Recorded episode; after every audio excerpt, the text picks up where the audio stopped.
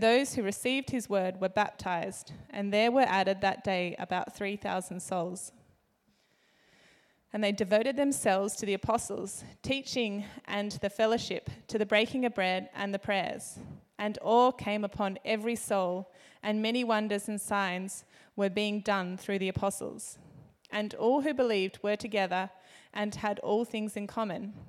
And they were selling their possessions and belongings and distributing the proceeds to all, as any had need. And day by day, attending the temple together and breaking bread in their homes, they received their food with glad and generous hearts, praising God and having favour with all the people. And the Lord added to their number day by day those who were being saved. This is the word of the Lord.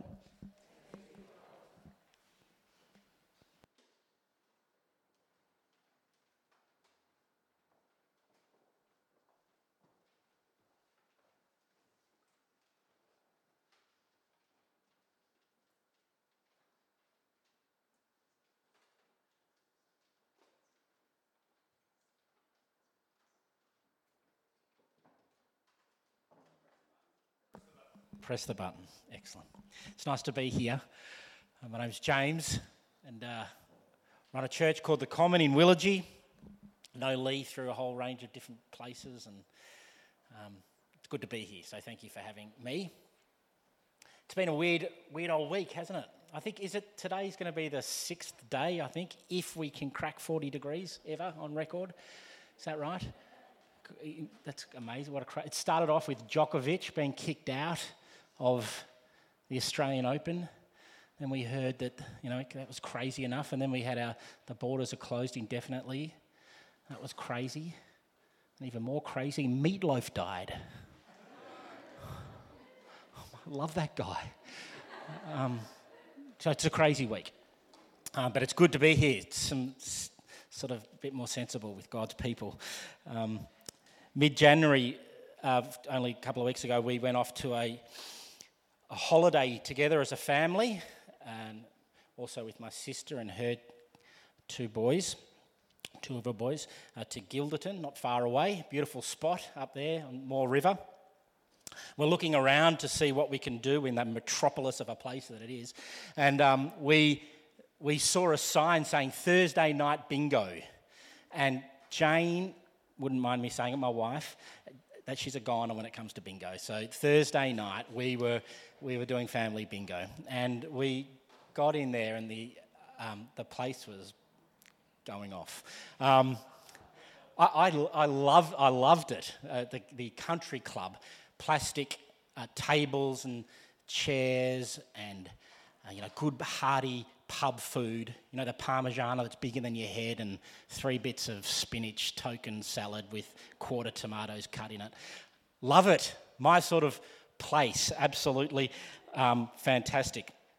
But the highlight, the real stars of the night, were this couple who were running the bingo. They were awesome. Now, this guy he wouldn't need one of these. He didn't need a microphone. His voice, mate, it could go over the top of 50, whatever it was, 70 hungry people. He was very, very good. However, I think his partner was actually the real magic. She had the prizes gathered. She was sat on a chair at a little table with a Chardonnay that I don't think ever went below quarter filled. And she kept him on track by not so subtly whispering to him, telling him what to do all the time. And I remember looking across to Jane and saying, I'd love to do this for a living. I love this. This is my sort of place. She wasn't as keen. But afterwards, we made a conversation with this couple. They were soul to the earth, especially, I'll call her Bev, not a real name. But she was awesome. Talking to her afterwards, I told her how we had forgotten to bring a left-handed set of golf clubs because my nephew is a left-handed golfer, so we couldn't play. Mate, she was straight on the phone, ringing up the locals. Hey, you've got this people up here from Perth. They don't have any left-handed golf clubs. And then she said, oh, and I'll let you use my electric cart as well so you don't have to walk around the golf course. And then I found out that she secretly had been talking to Jane and had found out that the Friday, the next day, was my birthday, so she was going to bake a cake or make a cake for me as well. Hardly met her. Bev from the bingo. I mean, nothing was too much. A servant heart, loving us. It was amazing. She said, "Can I have your business card so I can text you tomorrow?" And so I gave her my card, and then she found out that I was a pastor, and she said, "Oh, my... can't say it in church. Have I been swearing?" I said, "Yes, you have, but it doesn't matter." But anyway, nothing was too big. She found the left-handed club. She gave us the cart. And that next night, we were going back to the club because once we'd been there once, we were hooked. And Friday night to celebrate my birthday. And the night went on, and she came up afterwards and sat down with us. And she just started opening up a little bit about who she really was and what was going on in her life. She was there was my sister who's studying theology, my wife who's a chaplain, me, our nephew who's running a youth group. You know, she was in the lion's den. She was gonna get the gospel in the neck. And but she started revealing this little story. Significant story that happened only 3 weeks ago in that pub where these young teenagers had come in, had been denied service after drinking the place dry, and walked out, and about an hour later one of them was dead on the road, car surfing, and she was the first to the scene. And you could tell it was hard for her to even talk about it. I clumsily asked if it was okay if I could share the gospel with her, the good news of Jesus. I did so using 2 empty bourbon cans. It was pretty ordinary. But Jane and my sister and my nephew talked about God's grace, and he understands pain, and that God's come in a person and knows what it's like, and shared the gospel with her gracefully and lovingly. And we waited with expectations that she would respond. Hopefully respond a little bit like what they do in today's reading. If you've got the passage there in front of you, the context of this is that Jesus has ascended to the Father. He has sent his Holy Spirit at Pentecost. It's filled and renewed the people. And Peter, this guy who denied Jesus only weeks earlier, now stands in power and preaches using Old Testament prophecy to speak about Jesus and how in their presence now, his life, his death and resurrection was now being fulfilled in Jesus, whom you crucified, Peter says, Verse 36, and he is now Lord and Messiah. This is Jesus, both Lord, King, God, the same status and essence of the Father. That's what's being proclaimed by Peter. He is God in the flesh. He is King, but also the one who has come to save, the promised Jewish Messiah, the Saviour. And the response of about 3,000 people to this truth is that they were cut to the heart. Cut to the heart. What does it mean to be cut to the heart by something? John Stott says it's to be convicted of sin and conscience stricken. Cut to the heart, convicted of sin and conscience stricken. Andrew Chan was totally convicted of his sin and conscience stricken, but not until, as a 21-year-old, he was thrown in a Bali prison, awaiting the death penalty as one of the infamous Bali Nine, guilty of smuggling drugs. Chan famously became a Christian in jail, studied theology, and right up until his execution led the English worship service in that prison. He was even ordained as a minister of a church, and for nearly 10 years taught and shared about the love of Jesus. His message was never about gathering of the good people. Rather, it was more like the League of the Guilty. The solidarity of those who know they need forgiveness and redemption. The solidarity of those who have been cut to the heart. See, Chan considered his former life a waste, no benefit to anyone. And it was reading in the Bible that he came to see the grace, the unmerited favour of Jesus. It was reading the Bible that he saw the value of being a blessing to others. And this was true for Chan right up to the last seconds as he sang hymns to his Lord and Messiah as the rifles cocked, took aim and exploded his redeemed heart that sent him into eternity with his Saviour. He was cut to the heart. Now, the chances are slim, I would hope, that such extremes event will happen in our lives. But the question still must be asked, what does it mean for us to be cut to the heart by Jesus?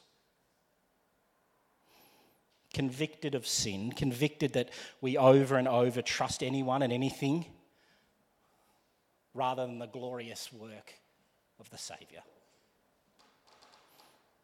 See, these early Christians, they ask in desperation to Peter, "Brothers, what shall we do?" Well, what do we do this morning here in Fremantle? What do we do? And Peter responds, "Repent and be baptized." And they do it. They repent and they get baptized. Repent, the Greek word, metanoia, change your mind. Change seeing the world through your own eyes, through our eyes, through my eyes, and now through the lens and the glory of God.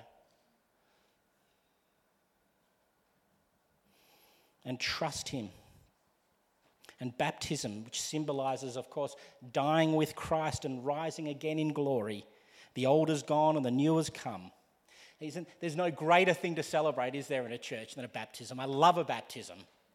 This is coming from an Anglican, by the way. Love baptisms. A couple of weeks' time down in Bicton Baths, we're baptising a mate of ours now, of the church. Doesn't even come to the Common. Came to faith in Willoughby, owns a shop in Willoughby. Now knows Jesus as his Lord and Saviour. His wife is now reading the Bible with him, and they're reading like Tim Keller books and stuff. They're going to a Baptist church out in Armidale, and we're baptising him in a couple of weeks' time.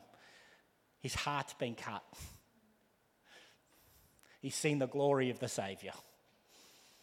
We're going to celebrate it as a community. It's a beautiful thing. Lee told me that, wasn't that long ago, but it was a colder time that you baptised someone down in the Swan River. What a wonderful thing to do. What a glorious thing.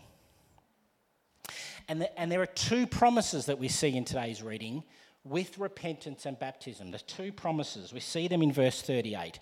The first promise is a forgiveness of sins. It's a promise. This is what you'll get.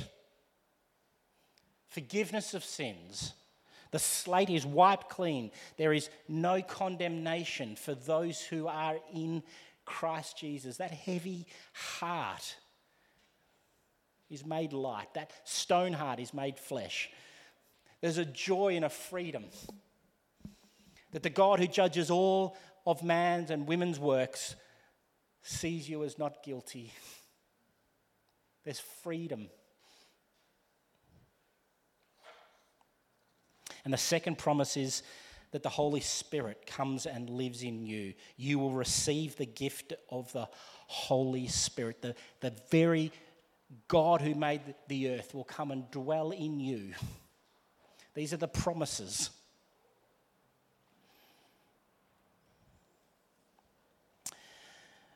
Because God had cut people to the heart, and gifted his people with forgiveness of sins and filling of the Holy Spirit, the fruit of this conversion, of this radical act of God.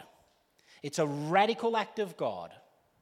The fruit of it is a radical community and a devotion to it that was so radical that we still do it today in Fremantle 2,000 years later, where some guy from Geelong, a bloke from America, are friends because of this and worshipping with his people.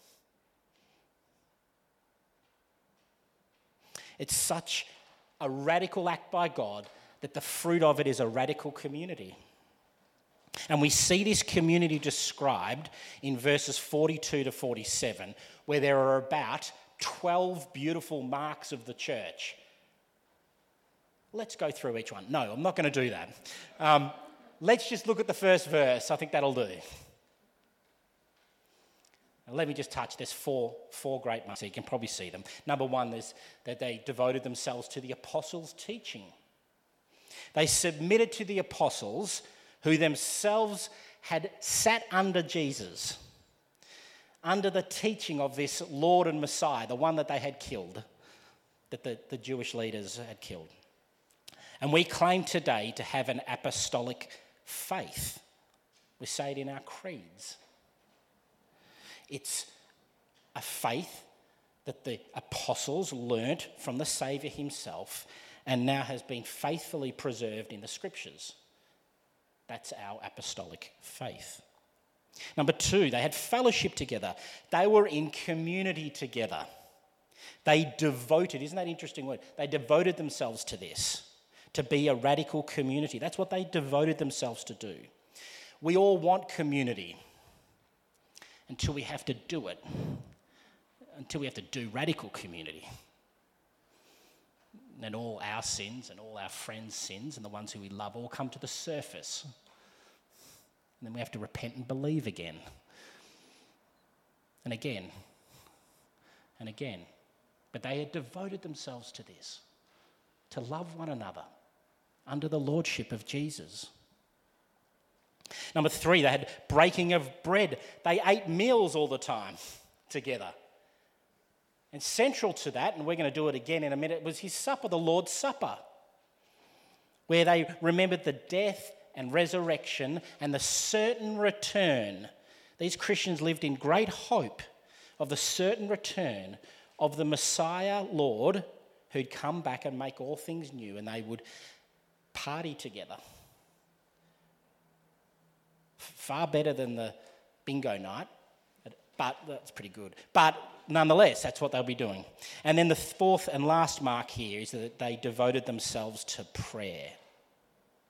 See, without prayer, you know this, the community is impotent, it's hopeless, it's gone.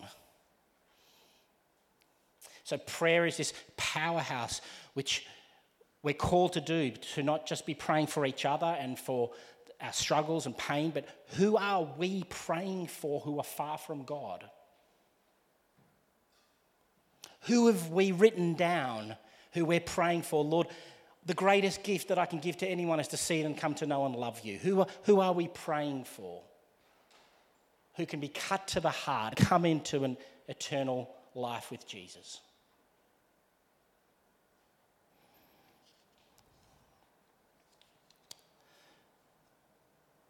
Simply put, there are two halves in this reading today. The first half is the good news of the radical work of God in Jesus, in the Lord and the Messiah. And the second half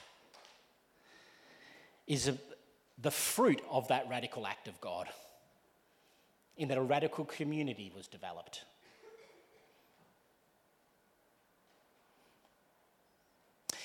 And that radical community teaches about Jesus. It devotes itself to loving one another. It breaks bread together and it prays together.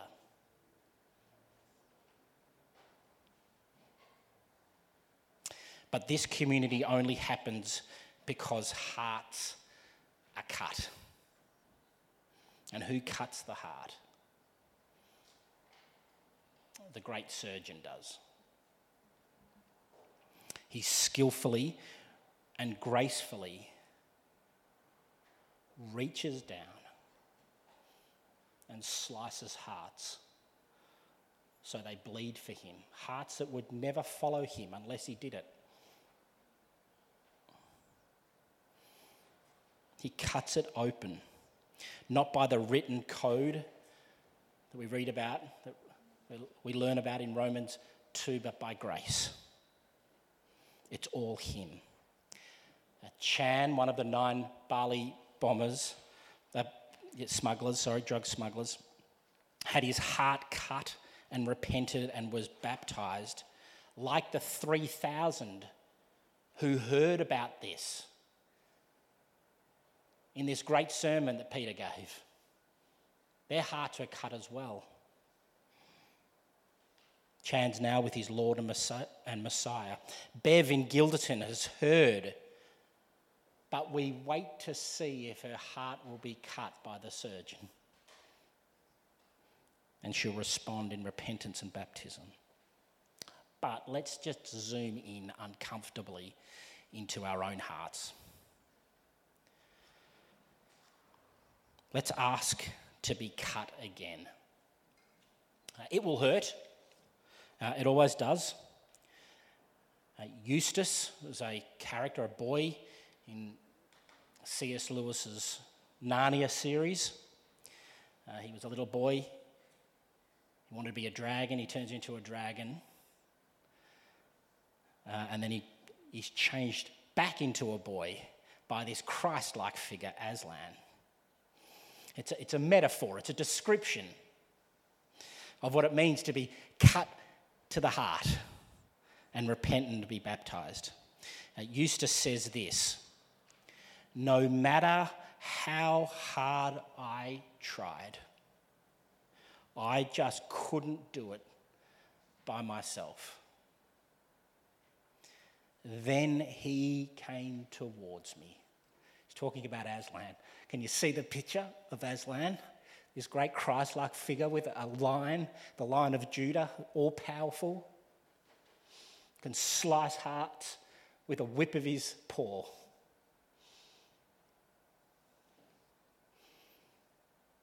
It sort of hurt, Eustace says, but it was a good pain, like when you pull a thorn from your foot.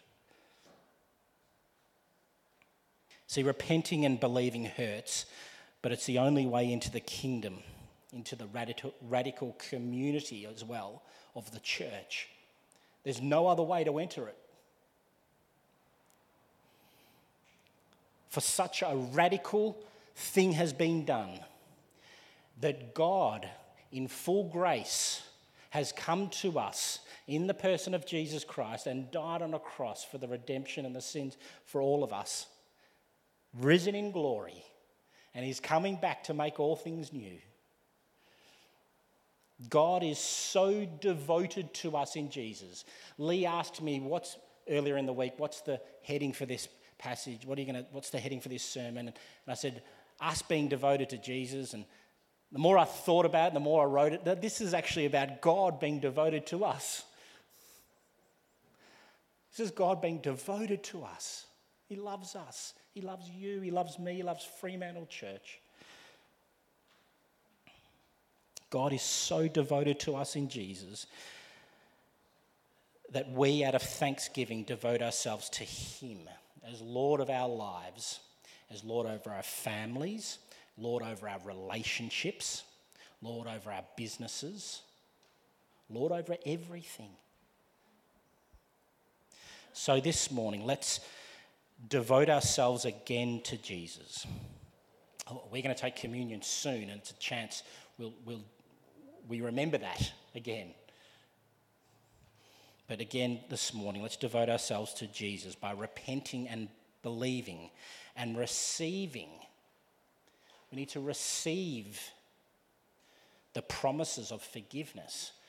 Jesus actually came, he wants us to have that.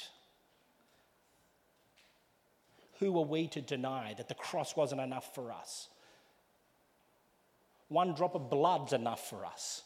He sacrifices enough for you and me, for whatever we've done, wherever we've been, whatever we're thinking, even what's happened this week. His blood's enough.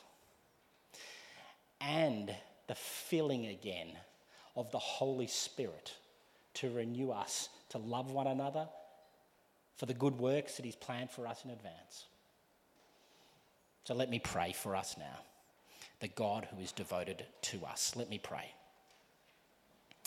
Heavenly Father, we thank you for your word. We thank you for the way that you break into lives, and we thank you that you broke into history in such a radical time here in Acts 2, where it looked like you were gone, but it had just started.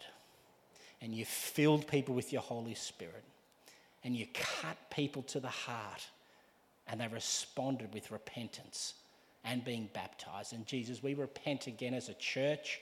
We repent now again just in our own lives. We know what we think and what we do and what we say and how we treat each other and the ways that we go for idols over the top of you all the time. Lord, we give you all of those, and we accept your forgiveness, that those things are not held against us, but we're free to live as radical Christians together. May we pray for those who are far from you. May we continue to sit under the teaching of the apostles. May we break bread together, Lord. Father, we thank you for this today. We thank you for your mercy. We thank you, Lord, that you are devoted to us in Jesus Christ. Amen.